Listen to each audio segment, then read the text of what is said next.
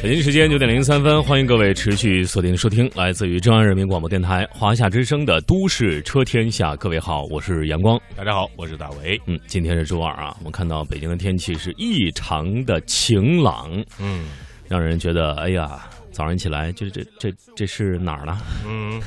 哎呀，一直说预报有雨啊，这个预报说了很久很久，也导致了这个曼联和曼城在鸟巢的比赛是被取消了嗯，说散就散啊。啊，说走就走。关键这雨搁哪儿呢？原来在东北啊，东北这个这说是吉林呐、辽宁呐，雨都挺大。昨天沈阳是晚上五点钟全淹了。呃，这雨跑挺快呀，交通也不堵啊，嗖嗖就到东北了。嗯，呃，不下雨也好啊，但是那个天气顿时就炎热起来了，入伏了嘛，让大家的这个呃天气越来越热，车上也越来越热。这个关于这个车的话题呢，又会归结到如何让车内更凉快儿啊，嗯这个这个这个事情得说道说道。但是先说之前，我们今天要连线来自于爱卡汽车华南区的主编汪志传。志传你好，哎，主持 人好。哎，志传，你干啥去了？ 你你哦，你你放空了是吗？没有，刚才刚才你没切进来，我听不到。 好，呃，今天呢有几个话题啊，我跟阳光也是要跟你来聊一聊。关于第第一个问题呢，就是说我们我们微信公众平台昨天推送的文章阅读量很大啊，如果大家没有阅读这篇文章，同时呢没有关注我们微信公众号“都市车天下”的，赶紧关注“都市车天下”。昨天说到的是神车五菱宏光在山上啊，这个秋名山之战啊，战神啊，五菱宏光。呃，这个车在国内啊，那真是无与伦比的神奇啊！无论是兰博基尼、法拉利，嗯，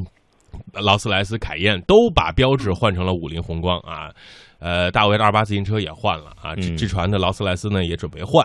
呃，为什么这个车就这么火呢？哎，我昨天去看了一下公众号的文章，然嗯后我就上网去搜了一下五菱宏光 S 的标嗯，啊，我发现五菱宏准备光买 S 的标是 在在淘宝上面嗯，淘宝上面卖的好好，我真的想买，就嗯就十几块钱。对，呃，我看贴贴这个标的人，大部分是什么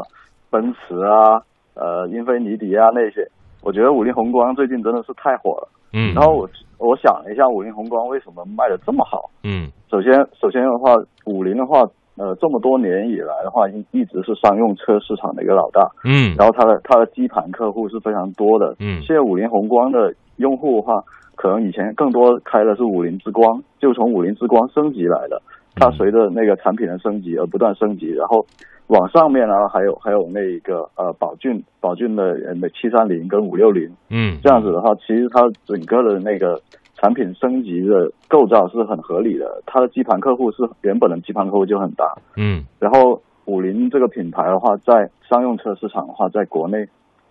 实际上没有什么特别大的竞争对手。嗯，它以前最大的竞争对手应该就是长安商用车，嗯但长安商用车近几年的话，它重重点的话都放在了乘用车这一块。嗯，然后像其他的那些北汽威旺啊那些，根本就对它不构成威胁。嗯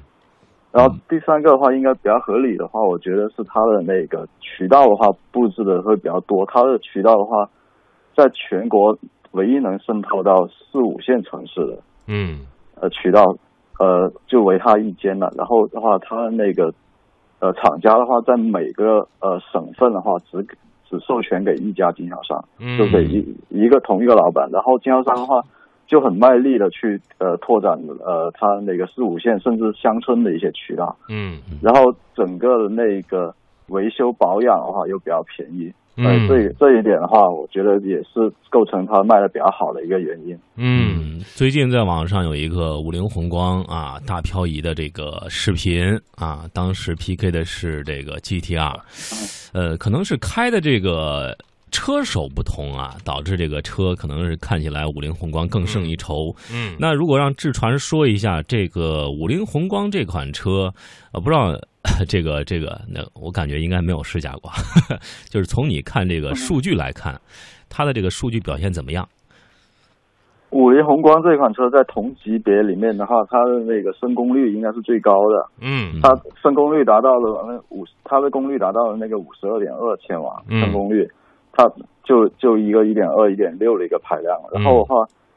嗯，怎么说？它跟豪车一样是一个中置的呃后驱的发后中置后驱的一个构造。嗯然后实际上，呃，我们可以看到在，在特别去过西藏啊，可以感受到，在西藏的话，除了丰田最多，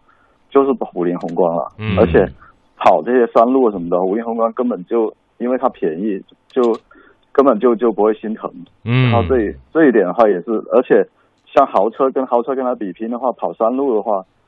如果稍微路烂一点点，嗯我觉得像像底盘低的豪车，像 GTR 这样子的底盘低的豪车，嗯，是跑不过五菱宏光的。为对，什么车头太五菱宏重光，嗯我不怕，我我磕伤了，我磕什么了，我都不怕。嗯我我可能我可能遇到坑我不会减速，嗯但是你 GTR 的话，你你砸到坑了你就完了。嗯，，对就是心这一点有啊余悸哈，对对对，它在山路上可能会开的比较小心，特别是路不好的情况下，但嗯是五菱宏光不用。但我觉得这一点的话，也可能也是呃五菱宏光成为神车的一个原因。嗯，哎呀，其实这个这个五菱宏光也有它的社会效应、经济效应和这个这个口碑效应，这几个效应结合在一起，也就成就了。在市场上啊，世界月销冠啊，销冠之王的这样的一个称号，对对对而且主要是被通用收购之后，五菱宏光也成为一款国际性的车型。哎对，这嗯这这，其实，在国外好像也有这个车的这个面目出现。曾经有一个统计，就是说这个车五菱宏光最多拉过多少呢？两千多瓶啤酒啊，这个大瓶啤酒，就说明老百姓喜欢嘛。你这货真价实又耐用，我干嘛不买你呢？这也给我们中国品牌提出了一个要求，嗯，性价比。行，我们来看这个这位听众朋友问问志传的一个问题啊，嗯，他说这个乱贴五菱车标，交警会不会查？年审能否过？ 志传你怎么看？呃，其实很多人都没有乱贴五菱车标，他只是把五菱宏光那个产品标识贴在了那个呃车的后面。其实这个的话不影响，只要只要你不是全套改标的话，对，嗯其实都不特别影响。而且交警的话，嗯，像路以前比亚迪的话，经常改标的话，嗯，其实除了年审之外，或者是交警特别无聊、特别较真儿。特别闲、特别较真的话嗯去抓你。或者说有一些交警其实也根本认不 出来，他也没没闲工夫去认这个东西。志川，你太直接了，以后广州交警就逮你车，我告诉你。 对，哦好好，我比们比亚迪改成丰田的话，那 个是真的认不出来。但是你对你一部豪车改成五菱宏光的话，啊我觉得嗯人家就呵呵了嘛，嗯，对？吧？人家就呵呵了，一看你就这当一一个笑话。对一嗯个法拉利贴一五菱宏光，你就这对不对？这是一种强烈的反差，也就说明大家对中国民族品牌、中国汽车还是有这个这个情节的哈。